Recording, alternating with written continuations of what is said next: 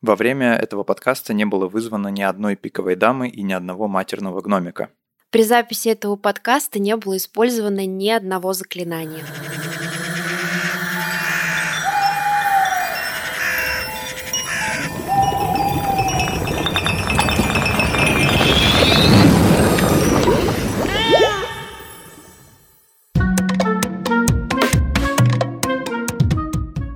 Привет, меня зовут Ваня. А я Вероника. И мы ведущие подкаста «К бабке не ходи». Этот подкаст создан студией «Богема» совместно с аудиосервисом «Сберзвук». Это первый подкаст о потусторонних силах, которые нас окружают. Здесь мы будем разбирать разные сферы иррационального и недоказанного наукой.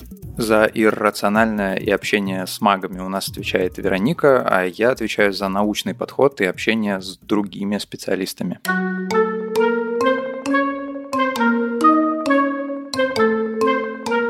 Прошлом выпуске мы рассказали вам историю девушки, на которую навели порчу. Эксперты по этой теме, маги, колдуны, объяснили нам, что порчи бывают родовые и накидные. Нам прислали несколько историй про родовые проклятия. В одной истории все девушки в роду страдали от бесплодия, а в другой в семье один за одним умирали мужчины. Вы, кстати, тоже можете писать нам и рассказывать о том, что паранормального происходило с вами и с вашей семьей. У нас теперь есть бот, и еще у нас есть почта. Ссылки найдете в описании. Надо сказать, что героиня этого выпуска мой мастер по маникюру, я хожу к ней уже очень давно. И в какой-то момент вот Оля рассказала мне историю своей жизни. Она мне даже давала контакт нумеролога, с которым мы потом долго общались. Вот так вот, представляешь? Э, мастера по маникюру, они вообще много всего могут рассказать. У меня в роду умирали мужчины, притом умирали трагически, не из-за болезни. Умирали они в достаточно молодом возрасте. Прадедушка не вернулся с войны. Дедушка умер от перелома позвоночника. Мой муж сгорел. И я очень переживала, что это проклятие перейдет и на мою дочь. Ходила к нумерологам, гадалкам, но понятнее, что же такое происходит в нашей семье, не становилось. Я бы хотел, конечно, чтобы ты мне вначале рассказала, что такое родовое проклятие, потому что я, как обычно, ничего не знаю про это. Я связалась с ясновидящей и участницей шоу «Битвы экстрасенсов» Мариам Цеминти. Сразу же вопрос. Как ты на нее вышла? Ты знаешь, Вань, в мире иррационального все друг с другом связаны. Итак, что такое родовое проклятие? Ну, давайте начнем с того, что это определенная форма так называемого негативного программирования рода на уничтожение. Вот таким вот коротким предложением, в принципе, можно определить всю специфику поведения негативного влияния. Суть его заключается в том, что люди доживают до определенного какого-то возраста и внезапно умирают, то есть в один и тот же срок. Нередко люди умирают не своей смертью, и даже смерть их бывает одинаковая. То есть смерть от удушья или у, у, утопления или падения падение, внезапное какое-то заболевание, катастрофа, пожар или же суицид. Ну смотри, родовое проклятие — это, по сути, в какой-то степени та же порча, которая передается из поколения в поколение, от бабушки к внучке, там, от бабушки к маме, потом к ребенку. В общем, есть разные примеры из истории. Например, в роду Хамингуэев тоже был такой случай. А, собственно, Эрнест Хемингуэй, как известно, долго боролся с депрессией и в конце концов покончил с собой, застрелился. Ему казалось, что за ним следит ЦРУ, и, в общем-то, на самом деле за ним ЦРУ и следил. Потом это из архивов стало понятно. Так вот, проклятие заключалось в том, что сам Хемингуэй покончил с собой, его отец, несмотря на хорошую крепкую семью, покончил с собой, брат Эрнеста покончил с собой, сестра, внучка, в общем, большое количество членов семьи покончили с собой, и, в общем-то, в этом может заключаться заключаться родовое проклятие. Родовое проклятие может заключаться также в пагубной привычке, например, наркомания может передаваться из поколения в поколение, а бесплодие, даже заикание как выяснилось, может являться родовым проклятием. Кто может наводить? Это должны быть какие-то знания, которые передаются из поколения в поколение, или как? Или ты можешь э, сам как-то научиться и навести проклятие? То есть есть ли онлайн-курс, как навести проклятие на человека? Ты знаешь, честно говоря, мне кажется, что в наше время, сейчас, есть онлайн-курс на любую тему, но это не означает то, что ты научишься тому, что там преподают. Теперь касаемо того, как можно вообще навести проклятие на род и кто может этим заниматься. В принципе, проклятие может быть наслано любым человеком. Просто человеком, который выражает желание, чтобы тому или иному роду было нанесен какой-то определенный ущерб. Ну, конечно, силу свою проклятие приобретает в том случае, если данный человек э, обладает какими-то магическими способностями или занимается а, магией, особенно черной магией, или является колдуном. И Мариам сказала, что, например, если сравнить по силе эмоций, по силе эмоционального какого-то напряжения, эмоции девушки, которая потеряла ребенка из-за кого-то, допустим. Вот представь вот эту силу, вот это вот негативное какое-то или даже тоскливое чувство, оно по силе не сравнится с обычной там грустью, потому что ты там, не знаю, не успел на автобус, да?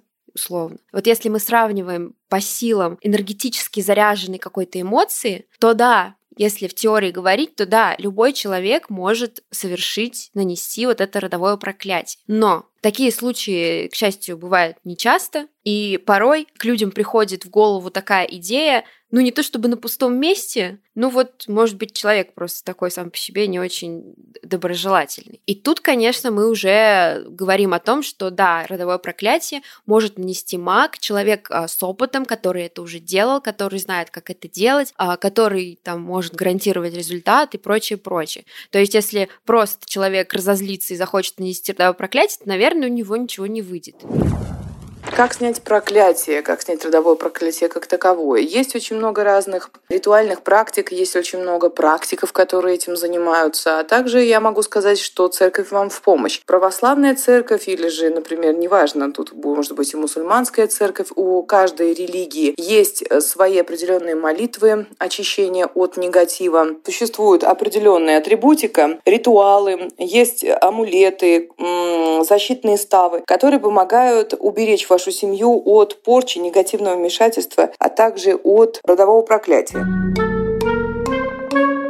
Что касается Оли, она, знаешь, в целом такой человек интересующийся, как я, мы с ней в этом похожи. Она тоже любит разные эзотерические практики, нумерологию, астрологию. И она, в общем-то, ходила к разным специалистам, чтобы разгадать эту странную закономерность своей жизни. И в итоге она наткнулась на метод родовых расстановок. На родовые расстановки люди могут приходить с разными проблемами. Это похоже на спектакль. Люди садятся по кругу, и все события происходят в центре этого круга. В центр круга выходят фигуры, каждый из участников выбирает среди присутствующих свою как бы мать, отца, себя, кого угодно, а может быть даже свою судьбу. Ведущий расстановок придерживается метода Хеллингера. Метод Хеллингера — это групповой метод самопсихотерапии, и суть метода системных расстановок заключается в том, что вы выбираете группу людей и раздаете им роли членов вашей семьи. Он э, говорит о том, что мы можем копировать проблемы и комплексы своих предков, вплоть до седьмого поколения. Я начала свой рассказ с того, что рассталась с молодым человеком. Ведущий спросил меня об отношениях до него. Я рассказала, и она спросила, «А что ты чувствуешь, когда я называю тебя вдовой? Э, я ответила, что мне стыдно. Я до встречи с Олей об этом методе вообще ничего не слышала. Я не могу сказать, что я большой специалист психиатрии, психологии и вот этой науки. Однако я не знала, что метод Хеллингера пользуется таким спросом в России, и, в общем-то, многие люди прибегают к этому методу это немного пугающе. Во-первых, тебе нужно открыться чужим людям, совершенно посторонним. А во-вторых, в какой-то момент они начинают исполнять роли твоего окружения. Ты просто представь, ты приходишь, а за тебя начинает играть роль другой человек. Это странно. Актера, у которого нет Оскара. Интересно, кто бы меня сыграл? Я против, если Роберт Дауни младший. Простите. Ну, если бы он оказался на сеансе, то вполне, почему бы и нет. А вообще э, пол не имеет значения, тебя могла бы сыграть даже девушка. Главное, как мне рассказала Оля, почувствовать, вот знаешь, этот вайп, эту связь с человеком. Кстати, да, это ты бы выбрал человека, который тебя заменяет. То есть никто бы тебе не сказал, теперь я Ваня. Ты бы сказал, вот, а, мне кажется, что этот молодой человек а, может сыграть мою роль, поэтому я выбираю его. То есть тут такая концепция. Я бы выбрал самого самого красивого.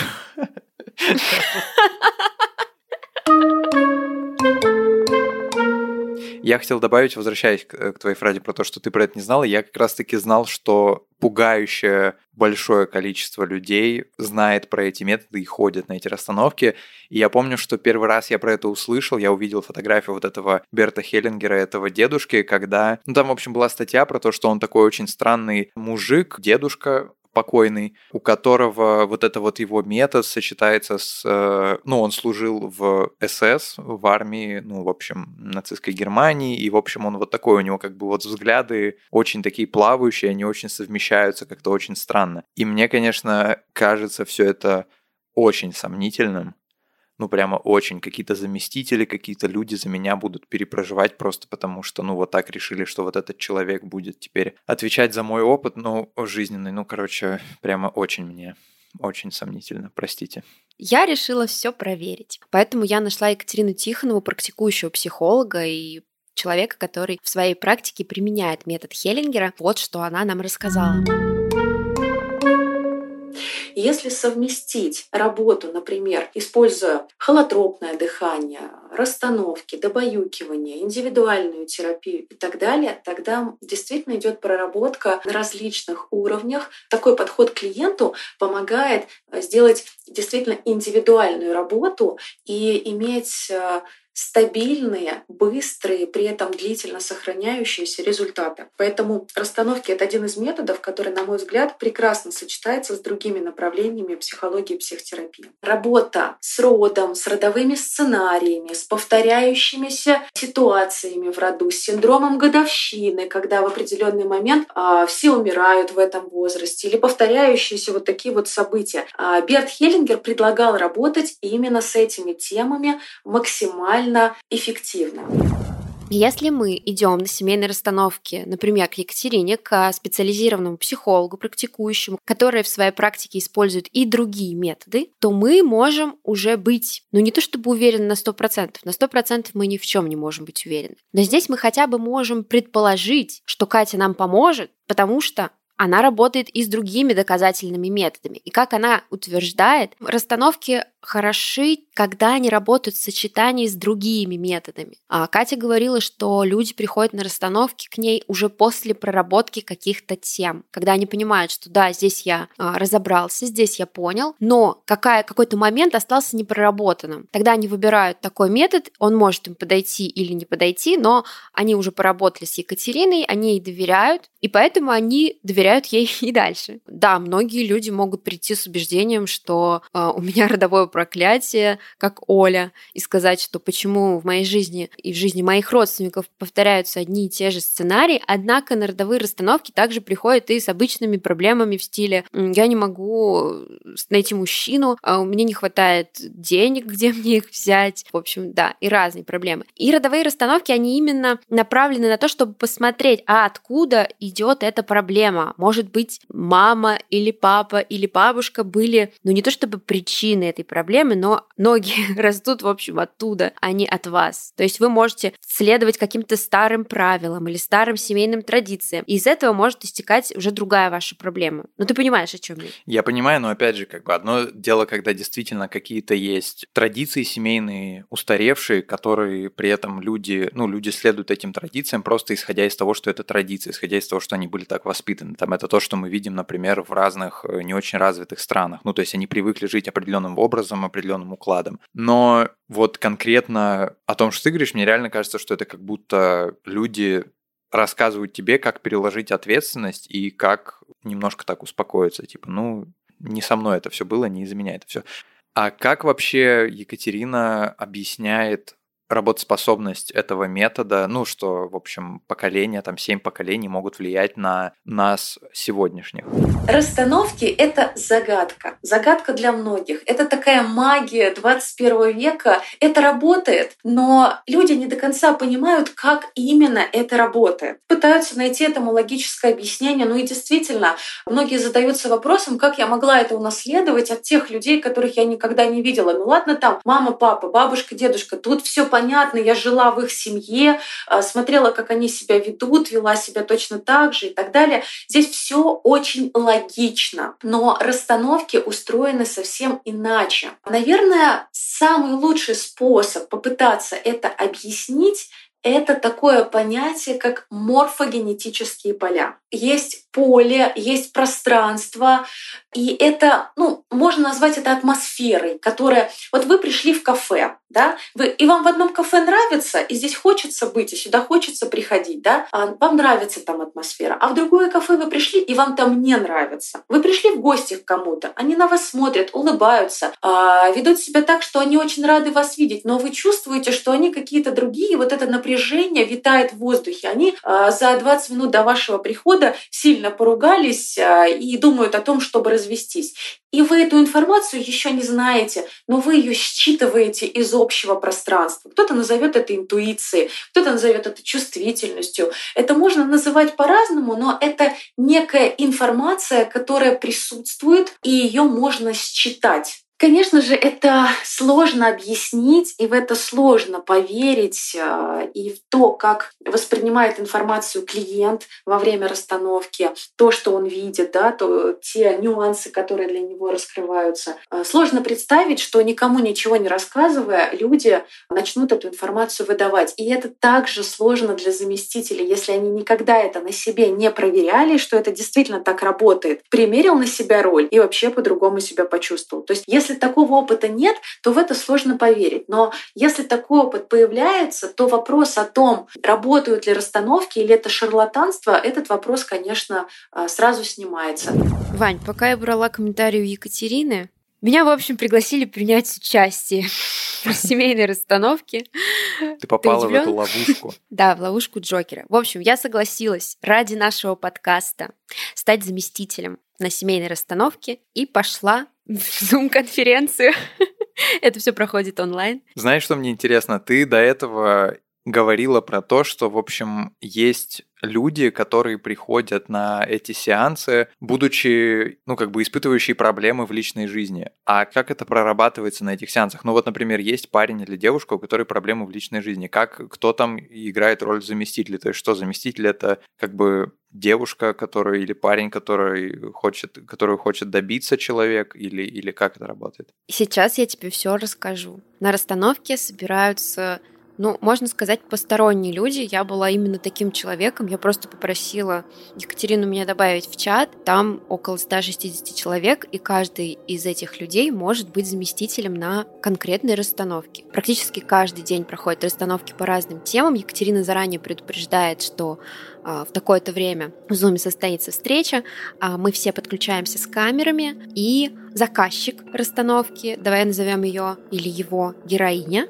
в моем случае это была героиня, она приходит, озвучивает свою проблему, и Екатерина начинает расстановку. Она берет фигурки, это, знаешь, такие человечки из Лего, а, в специальном окошечке, специальной камерой. Она снимает то, что происходит с фигурками. Героиня сама говорит, вот я стою слева, или я стою справа.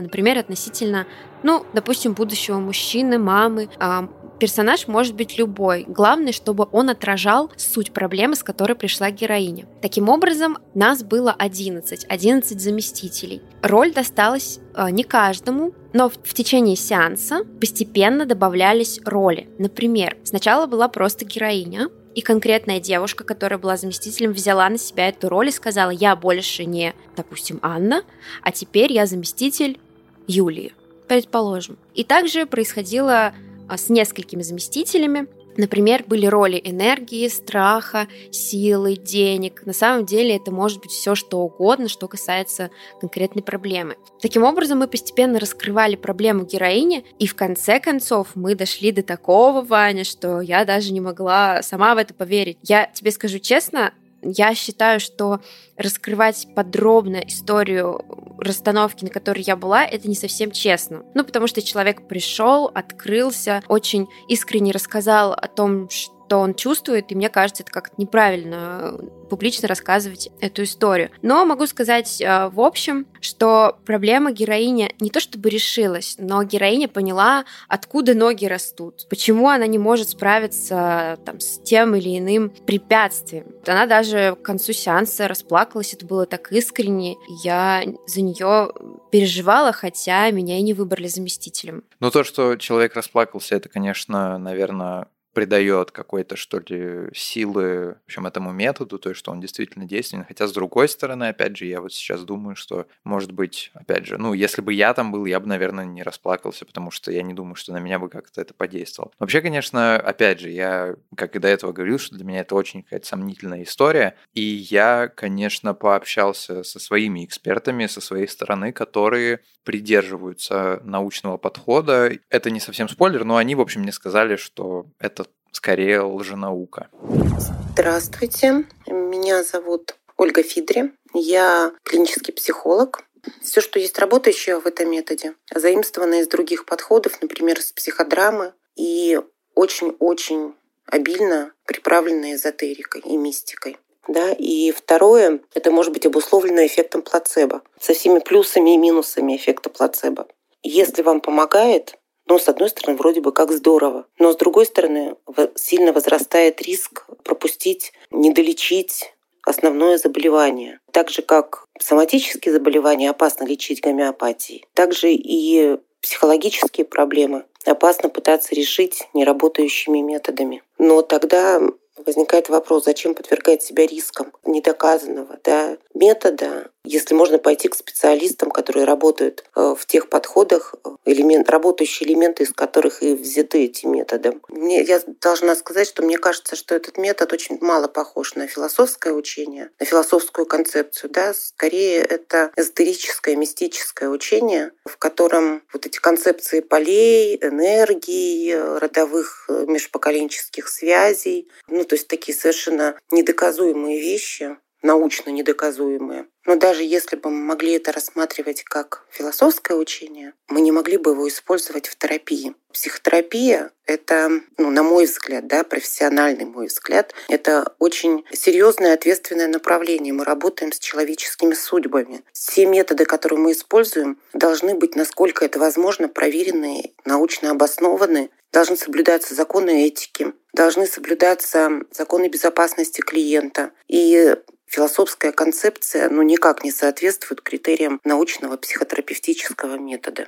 Ну и вообще интересно добавить еще, что даже те, кто практикует метод расстановок, я почитал, в общем, что они пишут, я на самом деле, если ввести в гугле родовые расстановки, там где-то первая или вторая ссылка будет статья про то, что раньше метод родовых этих расстановок, он э, был весь такой научный, а потом сам Хеллингер его испортил. Сам Хеллингер в такую мессию превратился, да, а метод превратился в какую-то философию скорее. Но тут тоже, как мне кажется, немножко сомнительно, и я про это Ольгу Фидрю тоже спросил.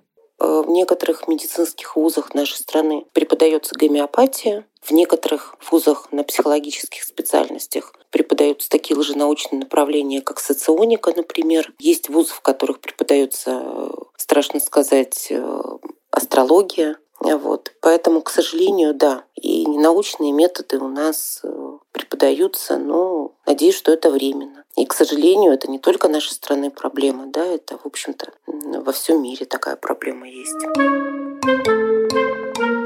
Слушай, ну мое мнение, что в родовых расстановках и в этом методе Хеллингера как такового уже, конечно, не осталось. Ты не поверишь, но я в интернете нашла даже ассоциацию родовых расстановщиков, и там очень много тренингов. Мне кажется, здесь уже очень много последователей, и каждый привнес в этот метод, ну, что-то свое. Ну, то, что метод развивается, это как бы окей, да, то есть и научные подходы, они тоже развиваются. Но все-таки мне кажется, что если бы метод изначально был научным, то он бы развивался в рамках вот этого научного подхода. И оставался бы такой стержень, знаешь, стержень науки, который там есть, и вот он обрастал какими-то такими, ну, в общем, новыми подходами, в зависимости, там, я не знаю, от развития технологий, от развития мира, от чего угодно. Ну, то есть, грубо говоря, мы знаем там, что рак это, да, там, например, или какое-то другое, какое-то другое заболевание, там его нужно удалять и все такое, но методы каждый раз развиваются, методы лечения. А здесь получается, что был метод, он превратился, опять же, по, по твоим словам и по словам вот э, человека, который написал статью, которую я цитировал, ну, что, в общем, метод стал философским. То есть он как бы изменяется сам, и при этом люди, которые сейчас приходят, они, может быть, даже про Хеллингера не знают. Ну, конечно, я утрирую, они наверняка про него что-то читали и знают, но это, в общем, тоже как-то странно, это скорее подтверждает мой тезис о том, что научного в этом методе очень мало, как мне кажется. Ну, знаешь, конечно, можно об этом долго спорить. Можно долго искать доказательства И сами расстановщики, они этот метод, ну, не, не приводят они его в качестве доказательного, ну правда. Но он работает, и это главное. Вот ты опять использовала главный аргумент всех этих вот твоих любителей всего паранормального. Кстати, было бы классно, если бы, если бы слушатели, которые нас сейчас слушают, может быть, дали какой-то фидбэк, рассказали на почту, написали или в наш телеграм-бот про то, что, что вы вообще думаете, за кого вы, переходите на, на светлую какой сторону. Вы стороне. Да, переходите на светлую сторону. Да, мне тоже интересно, потому что я была всего на одной расстановке, и, в общем-то, я была в качестве наблюдателя. А я бы послушала. Пишите. Ну а сейчас я бы хотела рассказать нашим слушателям о том, чем же закончилась история нашей героини Оли.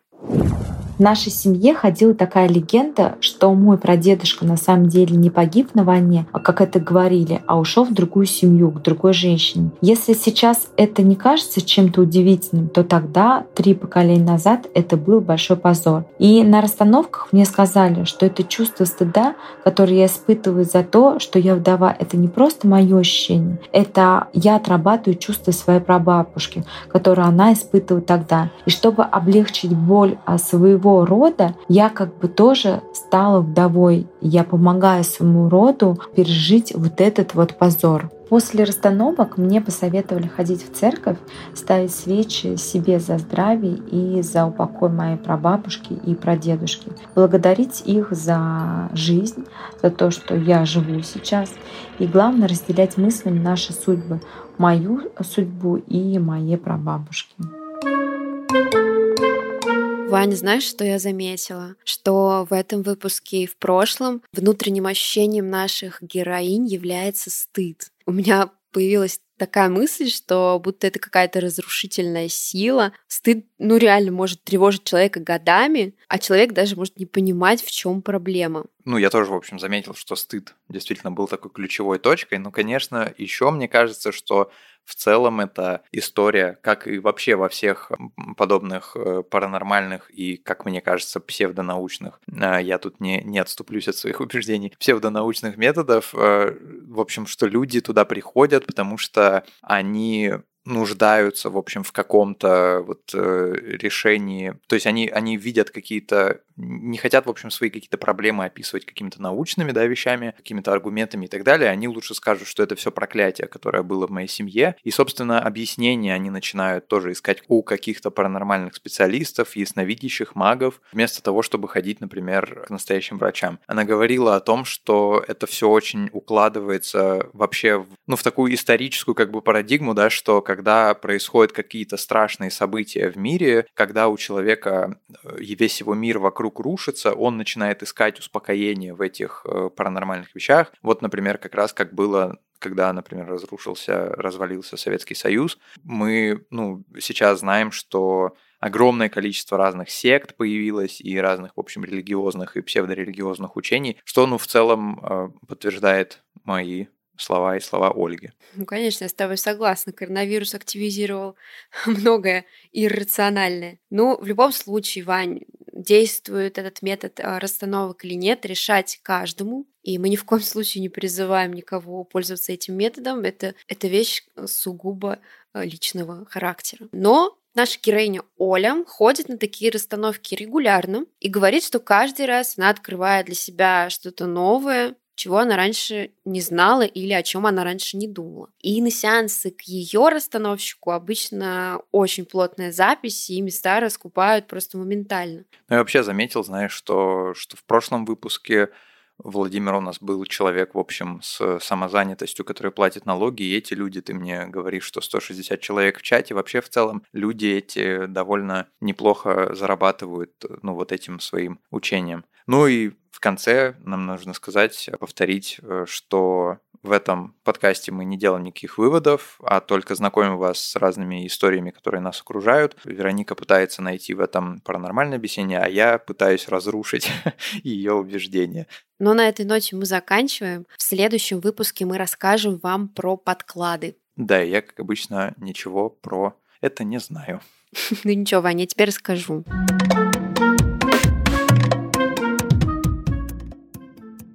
С вами на связи я, Саша Рудко, продюсер студии подкастов Богема. Слушайте наш подкаст к бабке не ходи на всех площадках Сберзвук, Apple Podcast, Spotify, Castbox, Яндекс.Музыка и на других. Но на Сберзвуке выпуски появляются на неделю раньше. В описании вы можете найти специальный промокод на бесплатный доступ.